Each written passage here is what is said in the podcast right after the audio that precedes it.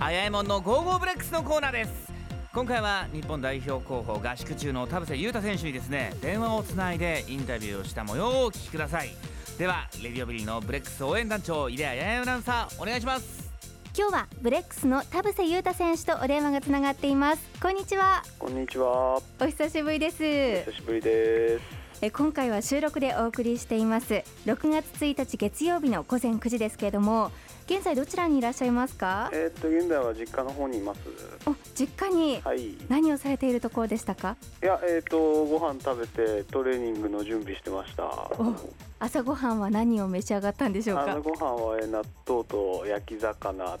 でしたね。お和食ですね。そうですねはい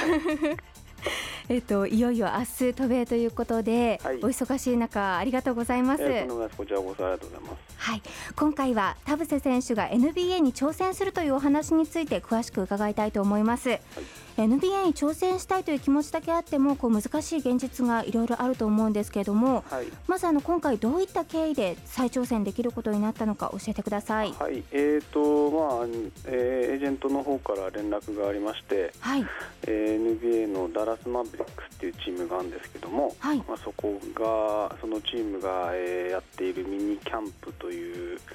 まあ、合同練習いろんな選手が集まってあの合同練習をやるもんなんですけども、まあ、そこに、えー呼んでもらえたっていう形ですね。うん。このミニキャンプというのはどんな目的で行われるものなんですか？えっとまあ、NBA を目指している僕みたいな選手が、はい。えー呼んでもらえて、うん。まあ、そういうチームに、えー自分たちのプレーを見てもらえるっていう、えー場ですね。あーということは参加する方々は、えー最終的には今年秋の NBA の開幕メンバー入りを目指しているわけですね。そうですね、はいはい、あの詳しい場所や内容っていうのは決まっているんですか？えー場所はまあダラスでダラスのホームコートの練習場でやると思いますしはい、期間は2日間だけですね6月11、12にまずあります。うーん、なるほど。あのブレックスからは河村選手も NBA に挑戦していますが、はいその河村選手の挑戦過程とはどんな違いがあるんでしょうか？いやまあで河村選手の場合は、えー彼もエージェントによってエージェントが用意しているその練習施設なり練習場で多分そういうアメリカ人なりそういう NBA 目指す選手とはい一緒に練習をしてると思いますし、まあ、僕の場合ただ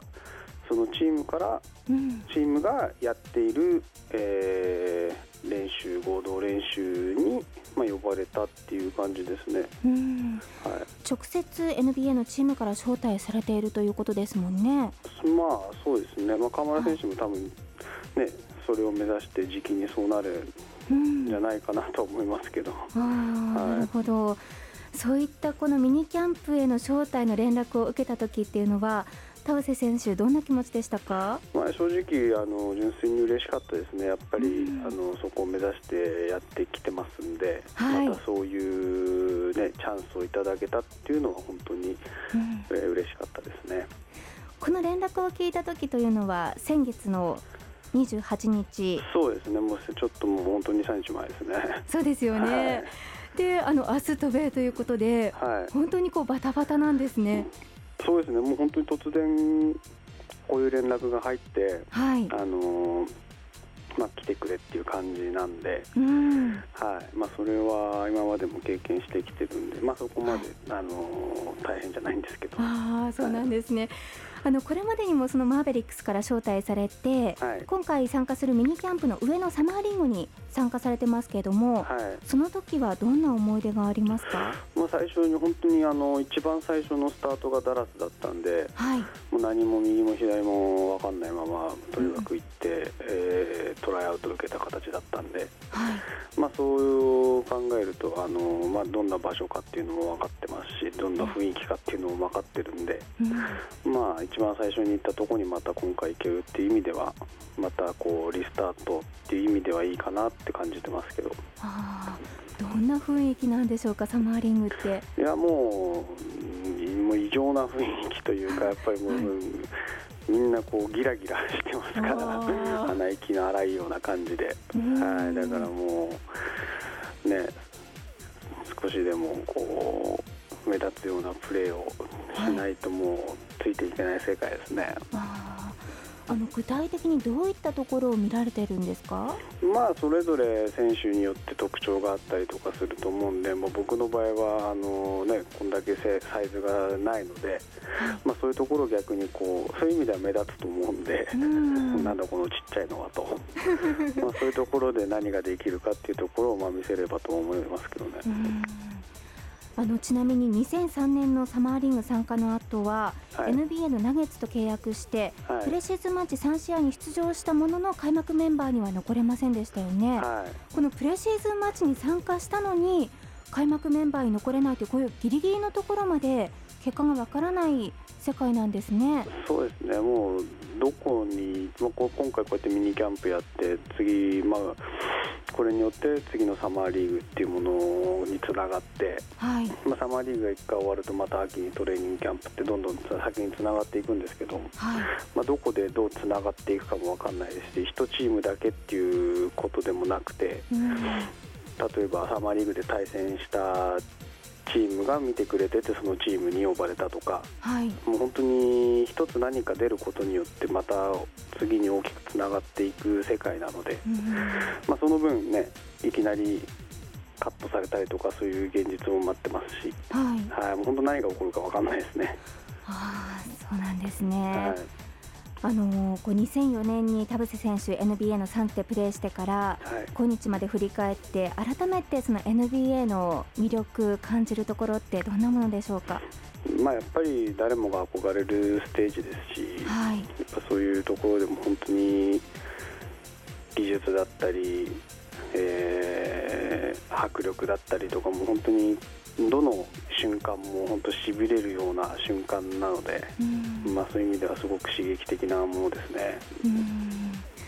サンズを離れて5年ほど経ちますけれども、はい、その間 NBA の思いっていうのは変わりませんか？そうですね。やっぱりあの舞台でやりたいっていうのはありますし、うん、うん、特に今回こうやって日本に戻ってきてプレーしてたので今年は、はい、まあ、よりこうアメリカにまた行きたいな NBA でやってみたいなっていう気持ちはさらに強くなりましたね。うん今回ミニキャンプに参加されるわけですけれども、はい、あの改めて意気込みを聞かせてください。そうですね。もうこうやってまず、えー、キャンプの招待をもらえたことが本当に嬉しくて、はい、もうその分本当にあの後がないと思うんですね、年齢的にも厳しくなってきますし、なので、もこのチャンスを生かせるようにもがむしゃらにぶつかっていきたいと思います。うん今回あの実家に帰られているということですけれども、はい、あのご家族からは何か言葉をもらいましたか？まあ家族もあのこういう状況にもう慣れちゃってるので、はい、あもう突然行くんだみたいな頑張ってきてねって感じですね。はい。あの心強いですよね、家族の支えがあると。そうですね、本当に理解してくれてて、あの本当に応援してくれてるんで嬉しいですね。うんまあ、今回のミニキャンプへの参加が決まってあの活動しているこう日本代表のところからは一旦離れることになりましたけれども、はい、それについてはいかがですか、まあ、本当にあのこういう自分の選択に対してあのチームメートもチームスタッフも本当にあの理解をしてくれて、はい、そのことに関しては本当に感謝してますね。うん。はい。代表のチームメートからはどんな言葉をかけられましたか、まあ、本当にみんなにあの話したら、あのーとにかく頑張ってきてほしいのと、まあ、いない分、東アジア大会かの予選勝ち抜けるように、自分たちも頑張るからっていうようなことを言ってくれました。はあ、そうですか、はい、安心して挑戦することができますよね。そうですね、もう本当にあのみんなそうやってあの送り出してくれたことには本当に感謝の気持ちでいっぱいですね。うんあのたくさんの日本のバスケットファンが田臥選手の今回の挑戦応援していますので、はい、はい、頑張ってきてください。ありがとうございます。はい。であの早速明日渡米ということで、はい、あの準備は進んでますか？えー、正直全くしてないですね。何もしてないです。今夜ちょっとやってって感じですね。はい。あの田臥選手が海外に行くときに持っていく必需品的なものって何かあったりしますか？えー、必需品ですか？はい。うん、あなんですかね。まあブログ上げるのでパソコンととか、まあ、そんな感じですね、まあ、あとは DVD のポータブルのやつで、はい。まあ、あの結構移動とかがあったりとかしちゃうと、うん。えー退屈しちゃうんではい。ポータブル DVD は持っていくのと、はい。まあ、あとは空港でなんか本買ってって感じですかね。あー食べ物などはそのダラスのテキサス州のものっていうのは合いますか？ああ、あると思います。っていうか、まあ、そうですね、大丈夫です、全然。あそうですか、はい、あの先ほど移動というお話がありましたけれども、はい。田臥選手は飛行機の中では何をする タイプなんでしょうか？基本は寝るようにしてて、はい、まあ、あとは。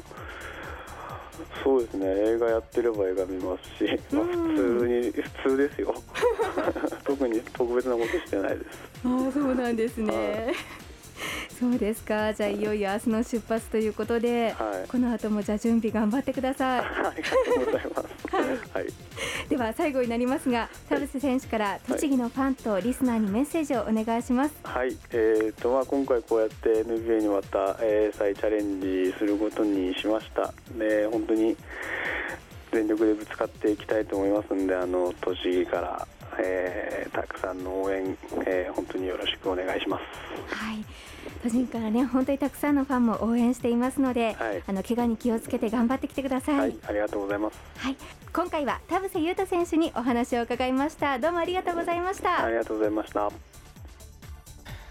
NBA の挑戦ね一体どうなるか分かりませんけどまあ田淵さんが誰もが憧れる NBA という舞台というふうにおっしゃってましたけどもあの田臥さんによってブレックスを誰もが憧れるチームそしてそのブレックスがいる日本のバスケットボールというものを田臥さんによってですね誰もが憧れるものそして楽しみにするものまでこう昇華させそういう舞台ステージにするという役目も田臥さんにありますからね。ぜひぜひ NBA のチャレンジそしてブレックスでの活動も頑張ってほしいなと思う次第であります。田臥選手のブレックスとの今シーズンの契約については7月31日に最終決定ということになるそうです。さあこのコーナーではポッドキャストでも聞くことができます。聞き逃してしまったという場合はですね BREX の番組ホームページからチェックしてみてください。以上あやえもんの「 Go Go ブレックス」のコーナーでした。